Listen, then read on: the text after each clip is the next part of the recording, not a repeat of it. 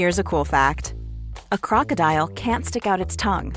Another cool fact you can get short term health insurance for a month or just under a year in some states. United Healthcare short term insurance plans are designed for people who are between jobs, coming off their parents' plan, or turning a side hustle into a full time gig. Underwritten by Golden Rule Insurance Company, they offer flexible, budget friendly coverage with access to a nationwide network of doctors and hospitals.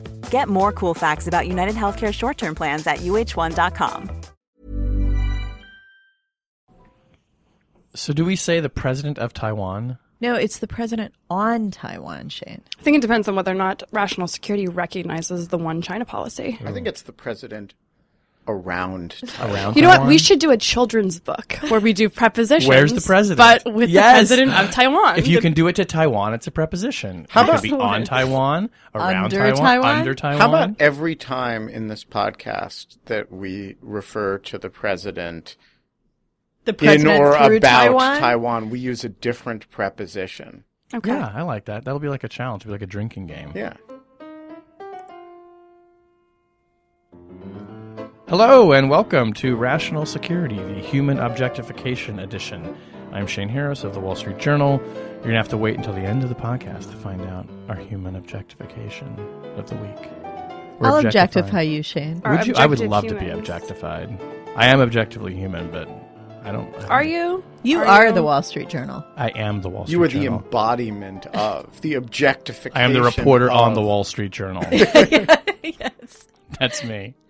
Happy That's actually so. a, a, a classic old usage. Um, until relatively recently, people would refer to reporters' relationship with a newspaper as Shane Harris is on the Wall Street Journal, Oh. um, or Ben Wittes is on the Washington Post, and that's a relatively re- that only relatively recently uh, dropped out of usage. That's fascinating. Is this just like a, an English thing or like? I don't know. No, it's- on the staff of. yeah, on the on staff the of- on the masthead desk. It was I'm like saying somebody Street was Journal. on the Foreign Service or, uh, wow. you know, on Her Majesty's Secret. Service, on, on, on the Post staff, on the Post. I'm in the Wall Street Journal today. He is. You- Shane Harris byline. Wow. Congratulations. First one. They're going to wrap it in fish later. I think we should say best wishes to Shane and congratulations to the Wall Street Journal to Rupert Murdoch. Yeah, like the way you like you say best wishes to the bride and you congratulate the groom because Indeed. they're really the lucky ones here. We're very happy together. That, just to further objectify you, Sure. you're the bride in this and scenario. boss. oh yeah, I, hate if I get to pick, uh, you know my good friends Tamara Cofman, Wittes, Ben Wittes, and Susan Hennessey. Hi guys. Hi, Hi, Shane. Shane. Uh, this week on the podcast, the president-elect of the United States takes a call from the leader of Taiwan. That's a way around it. Bipartisan pressure is mounting in Congress to investigate the Russian hacks of the presidential election. That would be our presidential election, not Taiwan's. And if you're a wonk in Washington, you may be out in the cold. We're going to talk about why, plus a special human objects lesson. Um, let's start with this phone call. I'm, I, I, I'm tempted at first to say bizarre phone call, but now it seems perhaps like a premeditated, Crazy orchestrated like a I don't think that's mutually exclusive. It can both be bizarre and premeditated. Got premeditated. to remember our frames here. Uh, but for those who didn't catch it, uh, uh, President Donald Trump had a phone call with the uh, president of Taiwan. No, No, president in the Taiwan. president in Taiwan, who was, I think she was in Taiwan when the call was made. um, just a hey, how you doing? Congratulations, and this was a problem slash significant. Why, Tamara? Well, it's it's impressive when a president elect, before even taking office, gets a full page, front page editorial castigating him in the Chinese national press. Um, but in this case, it is because of uh, the People's Republic of China's sensitivity over Taiwan and the careful orchestration of American relationships with Taiwan and China um, when we recognized the PRC back in 1979 and um, and since then, uh, the U.S. president has never spoken directly to the Taiwanese president. There, how's that to avoid a preposition? Uh, so this was a first. It was a break in protocol, um, and it upset the Chinese. Now, initially, it seemed as though this was some kind of accident that the Taiwanese president called and that foolish, ignorant Donald Trump, who hadn't taken his intelligence briefings or his uh, briefing books from the State Department, was dumb enough to pick up the phone and create a diplomatic incident. Um, it comes to light through some great reporting over the last few days that, in fact, this was the result of months of careful orchestration uh, by the Taiwanese government with the help of se- former Senator Bob Dole, who's a registered agent on behalf of the Taiwanese government in the U.S. At 93 years old. At, which is impressive. And impressively, at 93, he built up a relationship with Trump campaign staff, brought a bunch of Trump affiliated people to Taiwan on a visit, and brokered this phone call so that it was not at all an accident. It was very deliberate. Now, you know, one one way to think about this is wow, they really were planning and you know, Trump wanted to send an early signal to China that uh, he's going to be tough with them and this was like a brushback pitch. It's it's great diplomatic strategy. Um, the other way to think about it is that it's cronyism. It's exactly the kind of swamp draining that uh, that Donald Trump promised and isn't doing. You have a retired senator, a longtime lobbyist who's just sucking up the money from the Taiwanese government and using his networks to generate something that is not necessarily in the American national interest. And the president elect, because he doesn't care very much about that kind of wheeling and dealing in Washington, acceded to it. Um, so that's another interpretation. And, you know, I throw it out to you guys. Was it crazy like a fox or was it just politics as usual? Well, so wait a minute. I, I mean, I'm, I still think there's still a third possibility, which is that this was highly deliberate on the part of uh, the Taiwanese Bob Dole and certain members of uh, the Trump campaign staff and transition staff, but was not at all deliberate or deliberative on the part of Donald Trump. I agree. Who uh, So you mean the campaign staff duped him and kind of went to him and said, "Hey, the president of Taiwan's on the phone." He was like, "Hey, great." Yeah. Well, maybe. or, or something a little bit less absurd than that, but he did not appreciate the full implications, perhaps, of taking a call from the uh, the president in or about Taiwan, um, and um, was uh, that it that it still partakes of that sort of uh, blunderbuss, do whatever uh, what whatever presents itself. Uh, and I did not see in those stories uh, any implication that uh, the president elect himself uh, had any sense of the gravity of what he was doing. Now, all that said, I gotta say, I love the idea of taking a call from the president under Taiwan and uh, rocking the Chinese off their uh, off their assumptions that they can they they can demand that we uh, um, uh, respect their irrational red lines about uh, about their definition of of their nationhood, which, by the way, does not comport with the reality of the political life of East Asia. Taiwan is, in fact, an independent, functioning country. Uh, and I don't have any problem at all with a strategic decision to not uh, play nice with Chinese sensibilities about that and push that line aggressively. I have a huge problem with doing it for reasons of either cronyism or doing it for reasons of uh, uh, stumbling into it because the phone rings because your staff and some cronies' staff and the government of Taiwan have been working together. And so it seems to me that it matters a lot what Trump knew and understood that he was doing and how much he did that as a calculated I want to I want to you know Well, to coin a term consistent- press a reset button in a negative way with, with with these guys and make them understand that they can't count on me to to do whatever they want. Okay, and and let's be fair, it is consistent with his stated views on the US relationship with China. So to the extent that his staff were working with Bob Dole on this, they weren't going against what he said he wanted. And you know, I guess what I would say is it would be not only reasonable but probably smart for an incoming president to find some way to do a brushback pitch on the Chinese economically, militarily, politically. There's a whole range of options. So this is the one that happened. I, you know, it might not be the one that I would necessarily put at the top of the list, but it's not bad. No, so my read is um, is is more like Ben's, right? So I um my uh, my sense is that, and, and speculation largely, is that yes, there was some sort of concerted effort. It was pitched to Donald Trump without him fully appreciating the gravity. Um, in addition, because he tweeted out this, um, the president of Taiwan called me all capital letters, um, which you know to a, a rational observer would um, appear to indicate that called me was the operative fact, that she had called him, and that it was not, in fact, him reaching out, um, and that only He did later. not ask for that date. Right, exactly. Um, and that only later uh, it sort of came out that this had in fact been premeditated. Um, so, uh, one, um, this is not how policies are shifted, even if it is intentional. And the idea of doing it in the president-elect period without coordination with the White House, um, this is a significant shift in 40 years of U.S. policy. Uh, so that that I think is a really important point beyond the wisdom of the move itself. We have one president at a time, and he shouldn't be shifting foreign policy during the transition. Right, and I think that this is, but this is actually an area in which it's um, it's going to be really interesting to see how um, experts and foreign policy experts communicate to the American people. Um, why uh, a lot of foreign policy and diplomacy is kind of weird.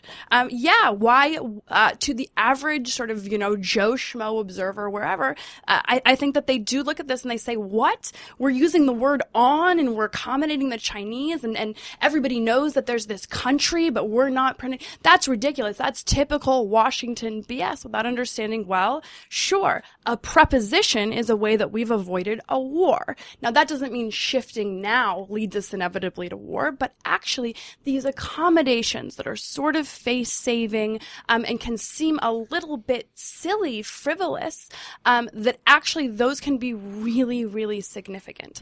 And so I, I do think that this is going to be a moment in which experts are going to have to sort of step up and say, um, so yes, uh, there might be some positive benefits to having a president who really um, uh, challenges conventional thinking, right? Um, we're not going to have a president that just goes along with the one China policy because that's what we've always done.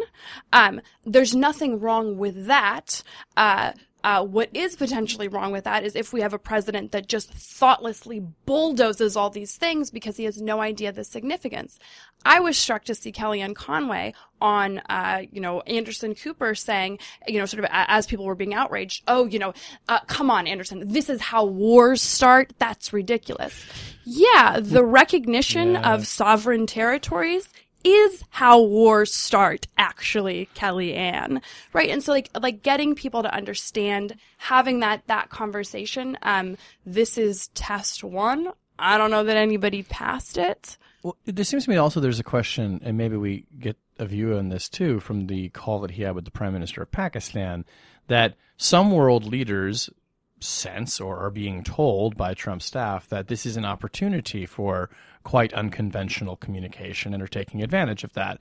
Um, of course, he had this conversation with the Prime Minister of Pakistan. The Pakistanis then put out this kind of amazing readout of the transcript that appeared to be their best attempt at like a transcript of what Trump said because it's clearly in Trump's voice saying things like, I know many Pakistanis, they're great people. You have a wonderful country if you need anything. It sounds but, like Trump. But, but also written, it, it reads like it's written by somebody, uh, imita- like transcribing Trump who himself doesn't have perfect English. exactly, yes. It- that's mean, pre- it's, a, it's a precisely right. wonderful document. It's really, it's really terrific.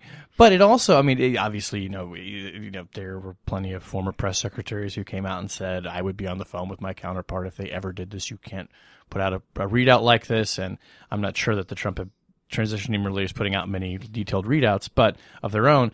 But it again revealed, you know, a seemingly Donald Trump being completely unaware of the relationship that a we have with India and that Pakistan has with India and kind of just saying things to sound gracious but that could actually be read as a major shift in our policy towards this very significant country. But also the Pakistanis realizing now is a great moment to get in there and take advantage of this person there maybe because they've signaled to us that they want to change maybe just because he's ignorant on some of this well, stuff. And I also think though that that that thing that foreign governments use a period of transition or a new president, especially presidents who don't come from you know, who come from being governor or something like that and don't have a lot of foreign policy experience. Foreign governments always use that to sort of introduce issues, especially allies do it to introduce issues in a way that's most advantageous to them to sort of make a blank slate and present their case in their way like on a- the assumption that nobody's going to call them out on it that the new diplomatic president pulling a fast one. Right. And it's also very common that a new principal, whether it's a president or secretary of state or whatever, is going to believe what they get directly from their interlocutor over what they get from their advisors. And that's that's true throughout American history. If you look at the history of US foreign policy, you'll find numerous instances of you know, the Secretary of State telling the president, well, come on, the British really want this. And the president saying, but the prime minister told me that you know and so that to me is not in and of itself unusual unprecedented dangerous worrisome i think what i worry about more is is what susan was saying is this sort of forrest gump effect you know that that he kind of blunders into something that changes policy without anyone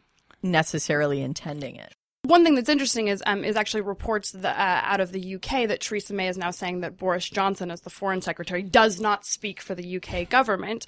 Um, uh, you know, it's sort of that's obviously a, a pretty remarkable thing. Um, it does lead you to wonder if we aren't going to get to a place in which the uh, some, um, representatives of the American government are going to have to start explaining that the president of the United States does not speak for the American people. England. that'll the be an interesting one Uh, all right, let's move on to our next topic. Interesting goings on in Congress right now. There's actually bipartisan support that is building slowly, I think, but significantly in the past few days, um, to formally investigate the uh, the hacks on the DNC, the Clinton campaign, and other political organizations, which of course we've talked about a lot. Uh, the U.S. intelligence community has attributed to Russians uh, and directed by senior most uh, elements of the Russian government. So, uh, two Democratic congressmen have introduced a bill to create an independent 12 member bipartisan commission, sort of a la the 9 11 commission, to look into this, which would have subpoena power, which would have investigatory power. Lindsey Graham, Republican senator, has come out and said he is going to use some of the subcommittees that he chairs as a, a vehicle for investigating uh, the hacks. Bob Corker, who's been on the short list for uh, Secretary of State, said that not a short list, but the list. The on the long list. list. It's the, the growing short, the, the, the expanding slash shrinking list. Uh, has said that his committee, Foreign Affairs, would like to look into this as well. So there's there there are elements that are clearly you know, in favor in both parties right now of uh, doing something formal on the record. Oh, and, and there were also a number of Democratic lawmakers this week that sent a letter to President Obama asking him to provide a full briefing to all members of Congress, not just those on the intelligence community, about this. Uh, and then there was a classified letter that went over from about seven senators last week saying, uh, We still have lots of questions about these hacks, and we're going to send you more details under classified cover. Um, obviously this is sort of if you want more public information about the hacks is an encouraging sign.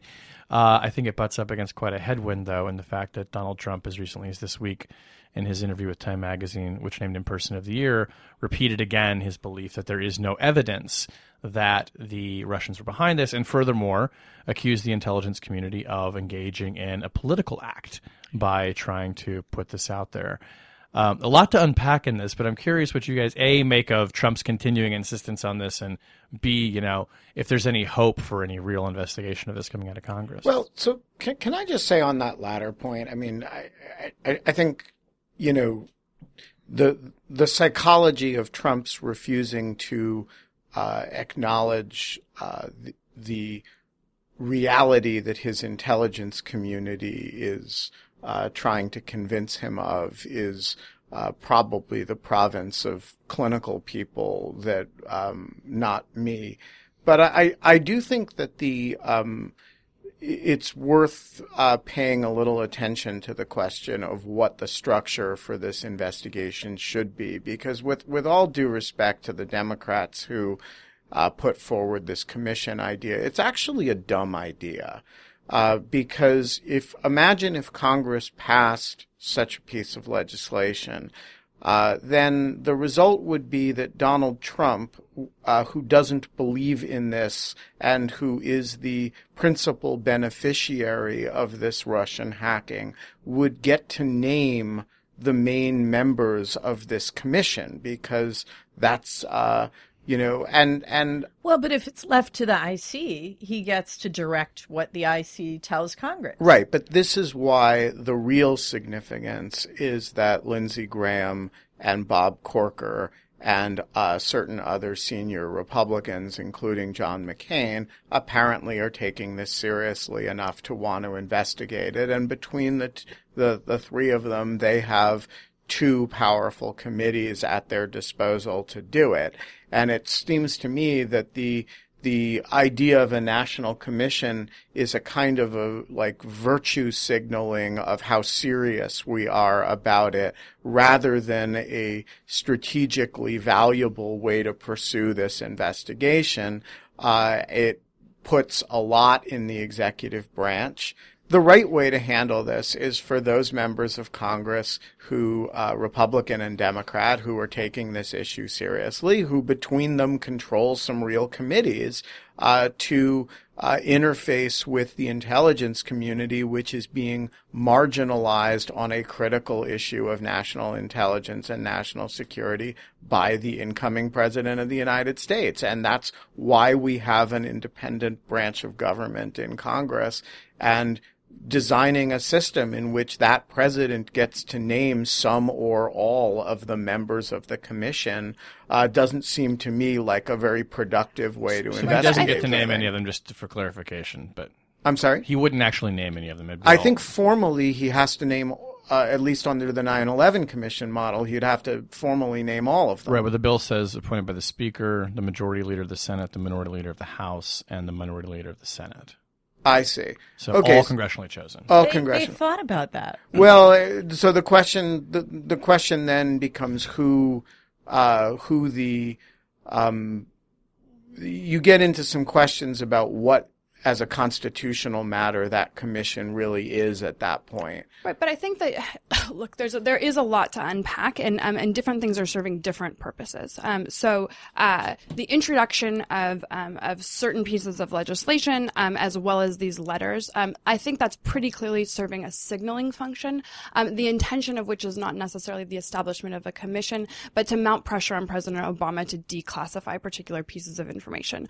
Sort of understanding that there is um, apparently some evidence that members of Congress uh, believe the American public should know, and that there's uh, you know a limited window in which President Obama could actually make that information public. Um, so I think that sort of uh, there is some moves that are that are occurring that um, aren't necessarily partisan but are aimed at at the president, and those are primarily coming from the Democrats. Um, this second question of uh, of an actual commission, I, I agree, um, or, or sort of of an actual actual investigation moving forward. Um, I agree that it's really significant. Um, one that we're seeing um, sort of Republican interest, and two that that be a Republican led effort. Um, there are sort of uh, uh, there are three different tracks of uh, sort of Russian interference in this election um, with different uh, uh, evidence and, and features and, and potential responses. So the first is sort of their involvement in uh, information warfare. So WikiLeaks, um, uh, uh, whether or not they now we know uh, uh, that they did hack the DNC emails uh, responsible for John Podesta's emails being hacked, passing them through WikiLeaks. Um, uh, so that sort of hacking and then uh, information dumping.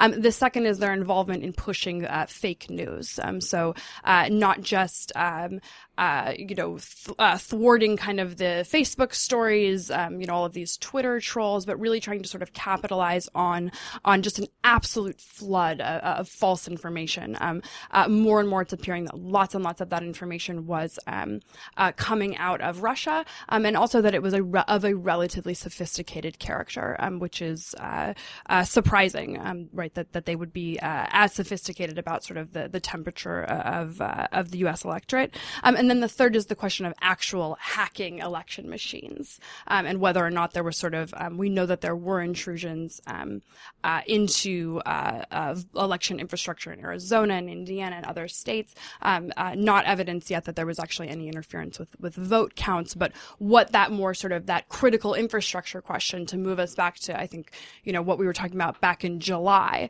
Um, and so this is going to be an incredibly complex investigation. Um, I do think that uh, because Donald Trump has uh, demonstrated that he is hostile to the intelligence community, um, hostile to that evidence, um, Congress can, of course, uh, uh demand uh, uh, the intelligence community provide evidence to them. Um, so they potentially are going to have to sort of be be the grown ups here. Um, this really is a place in which um, country over party. Um, this is an incredibly significant event. Um, it has significance moving forward. If we ignore it, it could get worse. And so I'm I'm hopeful that senators like Graham, McCain, Corker, and others will uh, understand the significance and take on that responsibility. Right. Okay, and so, okay. This, so, so this just let me let me just put the question to you very baldly: Whom do you trust more to conduct uh, a, an investigation, or name the staff to do it, or name the you know people who are going to do it?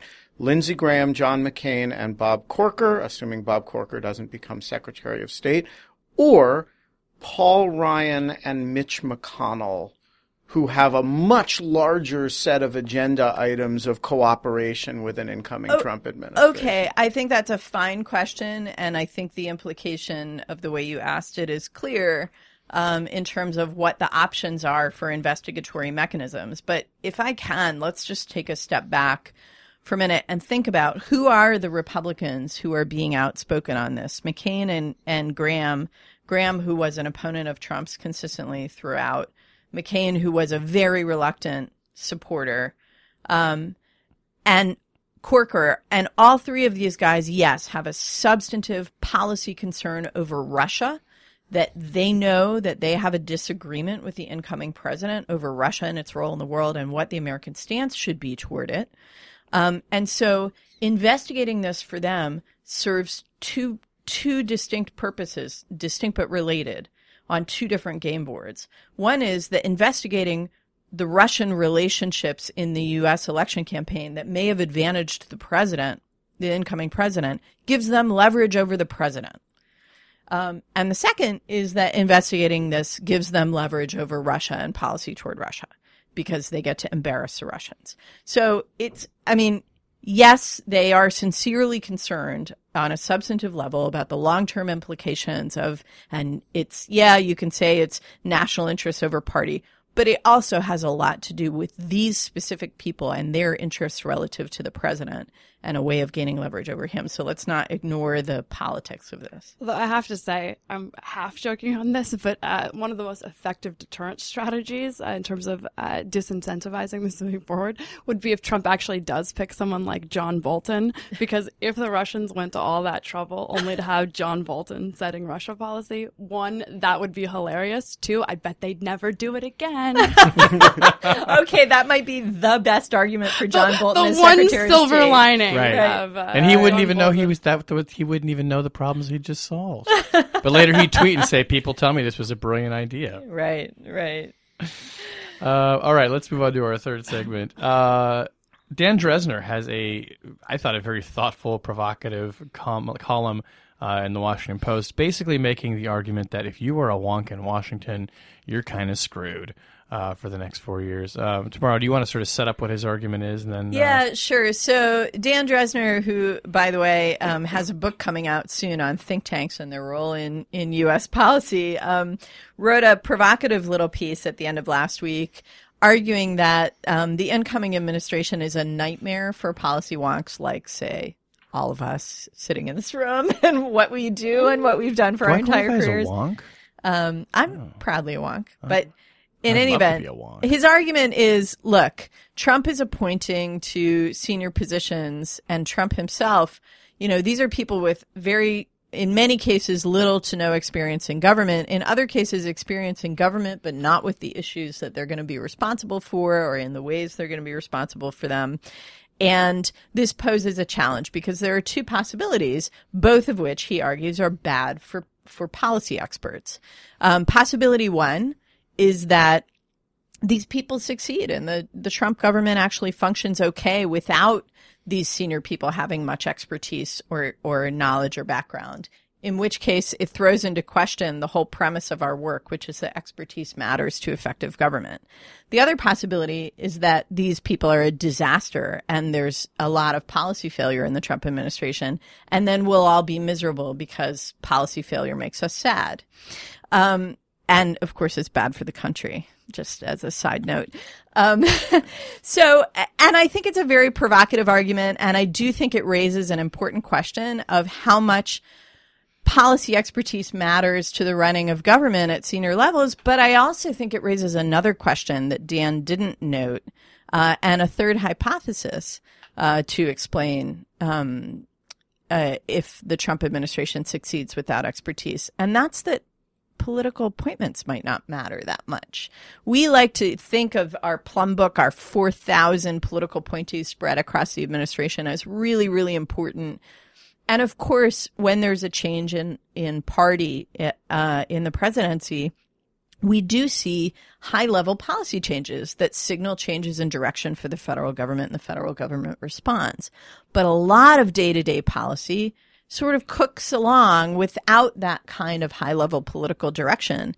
And so I think it's an interesting question whether the permanent bureaucracy actually has a lot more to do with the running of government than we all give it credit for. So I'm uh, I'm inclined to, uh, like, I'm hoping for the best. Um, I would be surprised if this administration is a, is a wild success. Um, and of course, we might see successes and failures on different, um, in different areas, right? So the economy, foreign policy, you know, there, there's lots of, um, uh, the idea that it, that it's going to be all failure or all success is, is probably not realistic.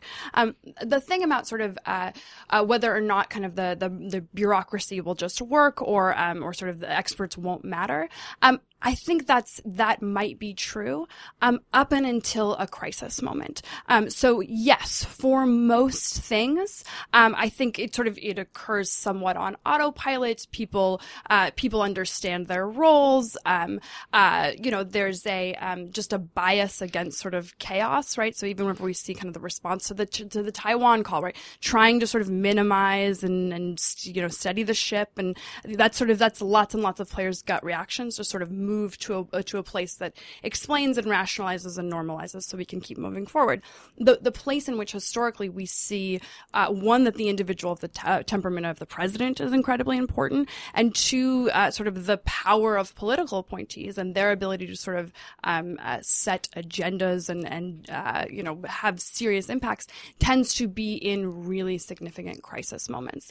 Um, and so I think that the real test of this will be the first time the Trump administration faces something like that, uh, I I uh, I do think expertise matters. Um, I think that if it works out okay, um, it will be largely a question of luck at that point. Um, this is not just sort of the fate of the United States. Uh, this is uh, the entire sort of global world order. These are the lives of many, many people at stake in, in lots of these situations. Um, that is not uh, the, the, mere fact that, uh, that luck is going to play that significant of a role um, is itself stunning and terrifying. Um, uh, but I guess we're going to find out. So I actually think that the whole premise of this article is uh, something close to simple nonsense. Oh, thank God. Um, and I just want to start with Mattis. I mean, so look, you can say a lot of things about Donald Trump's appointments, and some of them are really objectionable. Uh, but they are generally speaking, at least in the security areas, not people who are uh, devoid of experience or expertise. General Mattis was the head of CENTCOM. It, it's hard to imagine, other than possibly being Deputy Secretary of Defense, a position that uh, better uh, qualifies one to run the Defense Department. Um, Jeff Sessions, look, I wouldn't have nominated him. I wouldn't vote for his confirmation if I were a senator. Uh, but it's very hard to argue that this man isn't, in a conventional sense, the uh, experienced uh, and have lacks the expertise to be attorney general. He was a U.S. attorney. Uh, that's normally considered the classic qualification uh, to run the Justice Department. He has been um, Uh, he was a state attorney general in his state. He was also a longtime member of the Senate Judiciary Committee. So, I mean, I, you know, insofar as any senator is qualified to be attorney general, Jeff Sessions is qualified to be attorney general. And then there's Mike Pompeo, right? So t- classically sort of maybe thinly qualified to be uh, a CIA director. But, uh, you know, Leon Panetta uh, was also a member of Congress. Um, uh, as was Porter Goss, who went on to be CIA director. And that didn't work out so well, but it wasn't really a function of his inexperience. It was a function of And he'd been a CIA officer. right. I mean, yeah. Um, so you know, I I just actually don't see the argument that Trump's appointments, at least not in the national security arena, are uh, suffering from a lack of experience. Oh, and then General Flynn. Look, you can say all kinds of nasty things about General Flynn, and I'd agree with all of them, none of them involves a lack of experience or purported expertise. So I just don't actually understand, at least in our sphere, what Drezner's talking about. Right. So I think to be fair, he's he's not talking about our sphere. He's talking in general, um, and, and a little bit, um, you know, it, it's you're being selective by saying sort of in our sphere. Um, so you know, uh, Reince Priebus, uh, Steve Bannon, no government, ex- I mean, no government experience. Uh, Priebus has very little government experience. Um, certainly no White House experience. That's significant. Betsy DeVos, you know, just a philanthropist. Ben Carson, uh, we won't Who even go said there. himself he's not qual- qualified Right. to run a federal agency. Well, but, but, but hang on a second. We're not a general politics podcast. We're the rational security podcast. And so if, if, tr- you know, if, look, I, I will accept that, uh, we may have an underwhelming, uh, secretary of, uh, of education for purposes of, uh, you know, experience, uh, um, although it's certainly not true of the of, of the uh, Treasury Secretary. Um, my my point is, at least as pertains to the subject matter of this thesis of, of, of this podcast, I'm not sure the Drezner thesis has a lot of uh, empirical So legs. I think time will tell, right? So uh, over the last week, yes, we've seen some um, uh, more uh, reassuring, at least in terms of people who understand the system and, and have sort of um, government experience. Uh, that might um, uh, solve some of the lower rank problem, right? So be because Mattis has been um, selected to be Secretary of Defense, uh, his people, right, um, the people who are his principals and, and his deputies and um, and his political appointees, he may be able to bring in um, a very qualified talented, people, experienced yeah. cadre. Uh, there are some other people, though, that um, it's it's highly questionable whether or not they will be able to attract talent. Uh, General Flynn is one of them. Uh, the selection of KT McFarland, someone who this podcast has discussed, nobody really knows, um, as except Fox News watchers. except for Fox News. I know her. and Shay No, I actually know her personally, but go ahead. but, but this is right. So um, there are features in which um, uh, the um, some of the particular issues with the principals uh, are going to lead um, not just to the consequences of their particular worldview, but also who is willing to work for them uh, uh, and what the experience and quality of those people look like. Now, it's possible that sort of um, uh, everybody will fall in line and, and come and work for the administration. We'll see a very traditionally staffed uh, uh, White House and sort of national security ranks. But I don't think that we've seen that yet. Right, but Susan, I don't think we're going to look. I think uh, if the if the point is that this is going to be an eccentrically uh, staffed administration and it's going to be staffed with the B team or the B minus team or maybe the C plus team, I certainly agree with that. But I don't think that will be a reflection of the lack of experience of the cabinet officers. I think it will be a reflection of people's uh, judgment of their uh, so, some of their seriousness, some of their moral fiber, some of their ideology, and it'll be a lot of people's judgment about the uh, less than savory carnival barker quality of the man at the top. I don't think it's it's, still- a but- reflection of the experience of the people he's appointed. So okay, far. but it still raises the question that that Drezner raises in his column, which is how much does expertise matter if you have the B team or the C team? That w- the premise of our work is that that'll make a difference to policy outcomes.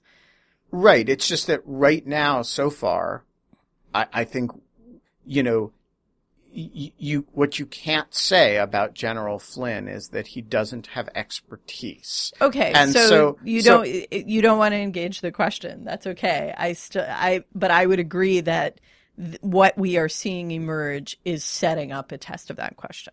The one thing that I do sort of disagree with with Drezner's premise on is that we haven't seen this before, um, right? So uh, one of the uh, uh, you know, not insignificant refrains from the foreign policy community, especially on Syria, is criticism of uh, uh, President Obama's reliance on uh, some of the non-expert members of his staff, Ben Rhodes, Tom Donilon, and others, um, on uh, that, that those were the voices that sort of won on Syria policy over John Kerry, Hillary Clinton, other people that had lots and lots of expertise and experience that um, had a quite different vision, um, and so and that certainly has been um, an in, an indictment of the current administration, albeit on a, a specific issue, and that's maybe not generalizable to the rest of sort of the parts of the administration.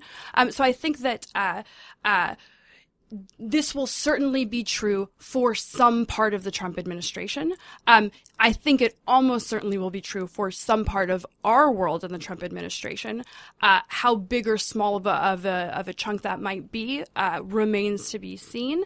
Um, but the idea that we've never seen this before uh, is is not necessarily true. Um, I think the difference is is that in the past um, we haven't seen people that we wouldn't say were smart or thoughtful or or capable of understanding things. Um, I think this gets into the sort of the B and C level stuff, right? That there's some belief that um, uh, sort of innate ability, talent, um, uh, and intellect can make up for the very, very steep learning curves that that are involved in all of these positions. Uh, that's where you get to sort of the individual characters of the people. Well, there's also, I think, a culture clash at the heart of this question, which is, you know, we have a sense that the people who serve at senior levels in government should be the best and the brightest. And the premise of the Trump campaign and the premise uh, that he seems to be bringing to staffing his administration is that that's not the criterion, that the criterion is your willingness to be bold, to be unorthodox, to disrupt existing norms. And so, you know, the, the things he's valuing and the things that we in the wonk world value are two different categories of things. Um, and so whether those people come with experience or not, it's more a question of orientation or approach than it is knowledge. And, you know, I, I think Dan's right to, to put it forward as a test case. And I do think it presents a challenge for those of us who continue to do this work under a Trump administration in terms of how we think about our engagement with a world, the premise of which is disruption rather than um, reaching out and and uh, getting advice and building consensus and all that kind of nice stuff that we're used to. Okay, let's move on to object lessons. We promised you hum- a human objectification today. All of our object lessons are people. Because we love people on this podcast. Object lessons are made of people. Uh, I'm going to go first. I want to give a shout out to a friend of mine, uh, Justin Lynch, who uh, is is or was a journalist working for the AP uh, in South Sudan, uh, and who was uh, pretty unceremoniously uh, booted out uh, after he had been doing a lot of uh, pretty aggressive reporting there. I'd report on human rights violations uh, in that country for the past six months, and was arrested by members of the South Sudan's National Security Service, who seized his mobile phones and allowed him to pack a bag. wow. Uh, as far as he is, he, he, in fact, I do know he's out of the country. He's okay. I've gotten an email from him, but, uh, shout out to him and the great work he's doing. And if you are looking for an experienced Africa reporter, find Justin Lynch. He's at, on Twitter at just one N Lynch. Uh, and just as a special point of pride, this guy's like, Justin's like 25 and just decided a few years ago he wanted to be a reporter and wanted to do it in Africa. Picked up, went, became a reporter for the AP in Africa. Wow. That is one Terrific, talented guy. One thing that's amazing is that as much as we've been looking around for sort of young, talented politicians and haven't seen them, um, there clearly is a rising rank of just really incredible journalists um, Yeah. that are, are coming up. You know, uh, Justin Ben Taub, others that that really um, uh, there's some real hope for the for the future Yep. of journalism. Okay, but Find since hire we're him. objectifying people, I gotta ask: Is he cute? He's totally cute. Awesome. yeah, to that's what we care about. To boot. To boot. Uh, Tamara, would you like to show your human? Well, My human object is an object like no other, and it's Newt Gingrich. Oh, Awesome. Are we sure He's about not that? cute, by the way. Not definitely not cute, but it, but truly an object worthy of study. Um, yesterday was Pearl Harbor Day, and Newt Gingrich had some special Gingrichian thoughts to share on the day on Twitter. Um, you know, there are a lot of ways to to think about Pearl Harbor. For most of us, I think it was a day to reflect and remember uh, courage and sacrifice, the onset of World War II. Um, it was a day to to mark uh, our national narrative. For Newt Gingrich, it was a day to reflect on surprise attacks and what he called professional brilliance and technological power, the widest surprise attack in history. So what he tweeted was the December 7th is a good day to remember that the world is dangerous and shattering surprise is possible even when we have been warned. 75 years ago, the Japanese displayed professional brilliance and technological power, launching surprises from Hawaii to the Philippines. Japanese planning and training let them also carry out surprise attacks in Hong Kong and Malaysia. It was the widest surprise attack in history. And that was all the man had to say. Nothing on the more than 2,000 U.S. service members who were killed. Nothing about the the World War that was um, in the U.S. participation in which was sparked by this attack. Nothing about the perfidy of surprise No attacks. reference to a day that will live in infamy mm-hmm. or No. anything like that. Apparently, it won't live in infamy. I'm It'll expecting live on in 9/11 with mild that says- admiration for Yeah, I'm expecting a tweet that says Al Qaeda pulled off a brilliant surprise attack. Yeah, let's just wait. for Highly that one. innovative. Highly innovative. So that's a that's a technocratic kind of history I did not expect to see on Pearl Harbor. Day. And look, Newt no one can say historian. Newt Gingrich is not an expert, so we can say that expertise doesn't always matter. Uh, who would like to go next? I I will do mine. Um, so my uh, object lesson, um, it's two objects. Um, so one is um, the wonderful Asma uh, Khalid, uh, who's at uh, uh, Asma NPR. Khalid. Khalid. Sorry, I'm always going to pronounce this wrong. Uh, uh, who's at NPR um, uh, and did a really um, uh, remarkable uh, podcast that I would commend to everybody uh, about her experience about being um, a Muslim reporter on the campaign trail this year. I'm really sort of a, a very candid, courageous, uh, you know, brave reflection. Um, I was, I happened to be listening to it on the metro this morning. Um, you know, coming from last night, I'd, I'd had dinner with a with a dear friend, um, just an incredibly accomplished, um, special human being, you know, American citizen who uh, happens to be Muslim and um, encountered a pretty uh, startling, uh, you know, sort of uh, hate incident uh, against her, and um, uh, so I've already sort of been thinking about um, the ways in which some of those sentiments have been infecting our own city and our own lives in ways that um, I certainly had never imagined uh, would be possible. Um, Muslim objectification. Boo. Boo. Um, uh, but uh, it, the good kind of Muslim objectification, um, which is this wonderful um, uh, sort of meditation. Um, uh, she really had very clear-eyed thoughts to share, um, uh, and I was certainly uh, grateful to uh, for to her for sharing that, and sort of um, uh, would really um, suggest that, that sort of people who are interested in, in national security and foreign policy in general, um, you know, also not lose the thread on, on what's happening here at home. The ways in which we talk about these things really have remarkable impacts for you know for our fellow citizens, our friends, um, uh, and that uh, we spend the next four years um, uh, being thoughtful, grounded, sort of um, uh, responsible allies on these issues. Um, so listen to the podcast and um, do something nice for somebody today because it is an ugly world out there sometimes. So, uh, my human object, a few months ago, uh, one Shane Harris, uh, persuaded me to join the Cosmos Club. And I was, uh, standing in the lobby the other day with, uh, one Quinta Jurecic, our, our, our awesome audio engineer. And as she is my witness, a, uh, random seeming woman walked up to me and said, are you Benjamin Wittes? And I said, uh, yeah. And she said, You don't know me, uh, but I recognize your voice uh, from Rational Security. Awesome. Uh, I love, So cool. I love your podcasts. And uh, I asked her who she was, and she uh, said she was a lawyer in New York, and uh, uh, ran off with her uh, uh, travel bag to what I take it to be the room she was staying in at the Cosmos Club. Uh, so to Quinta and my uh, uh, interlocutor in the Cosmos Club, uh, congratulations, you are now an object lesson on rational security. We objectify our fans. status. The only way that story would have been better if it ended is if she came back and went, "Oh, and you've been served." exactly.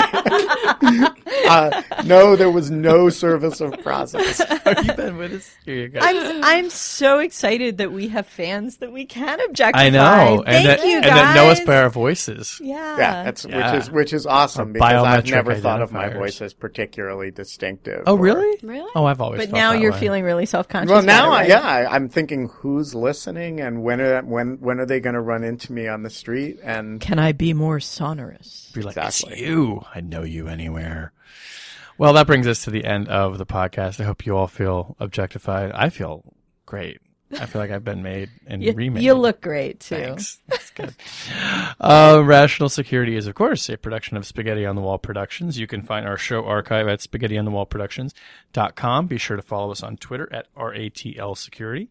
Remember, when you down download the podcast on iTunes or Stitcher or your favorite podcatcher, please leave a five star rating or, you know, a decent rating. Five stars is You leave, preferable. a, you leave a five star rating. yeah. yeah, Definitely. Okay. So definitely. if you, if you have a problem with us, send us an email. Yeah, and yeah, stuff. yeah. But Don't the leave a comment. If you're listening, leave a comment rating. Yeah, it actually really does help uh, make it so other people can find the podcast, which is a, a great thing for all. And then we can objectify even more. Uh, our audio engineer, as you know, is Quinta Jurecic. The show is edited by Jen Howell. Our music was performed this week by the president, all up in Taiwan. Ooh, Ooh, nice. I like it. Snappy. Overall. now, our music is performed as always by Sophia Yan. Um, Who is, in some distant original sense, Yeah, a Taiwanese American. this is true. Although under the one China policy, she would have She's to an be cons- American in Taiwan. she, She's all up in Taiwan. yeah, although I think she's Of Taiwan. An American She's an of Englishman in Taiwan. New York. Yeah. No. you all look to she's she's actually speaks Taiwanese She does. dialect. She actually taught me taught me how to make Taiwanese street food one time. Yeah, she's uh, so That's she really has some Taiwanese stuff going yeah, on. she does on there, in there, Yeah. around there. under Uh, there. yeah, stay out of there or be safe wherever you are, Sophia. Thank you for your lovely music. On behalf of my good friends Tamara Cofman Wittes, Ben Wittes, and Susan Hennessey, I'm Shane Harris. We'll talk to you next week.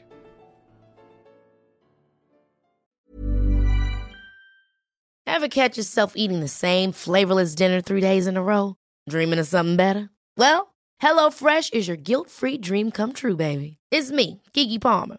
Let's wake up those taste buds with hot, juicy pecan crusted chicken or garlic butter shrimp scampi. Mm. Hello Fresh. Stop dreaming of all the delicious possibilities and dig in at HelloFresh.com. Let's get this dinner party started.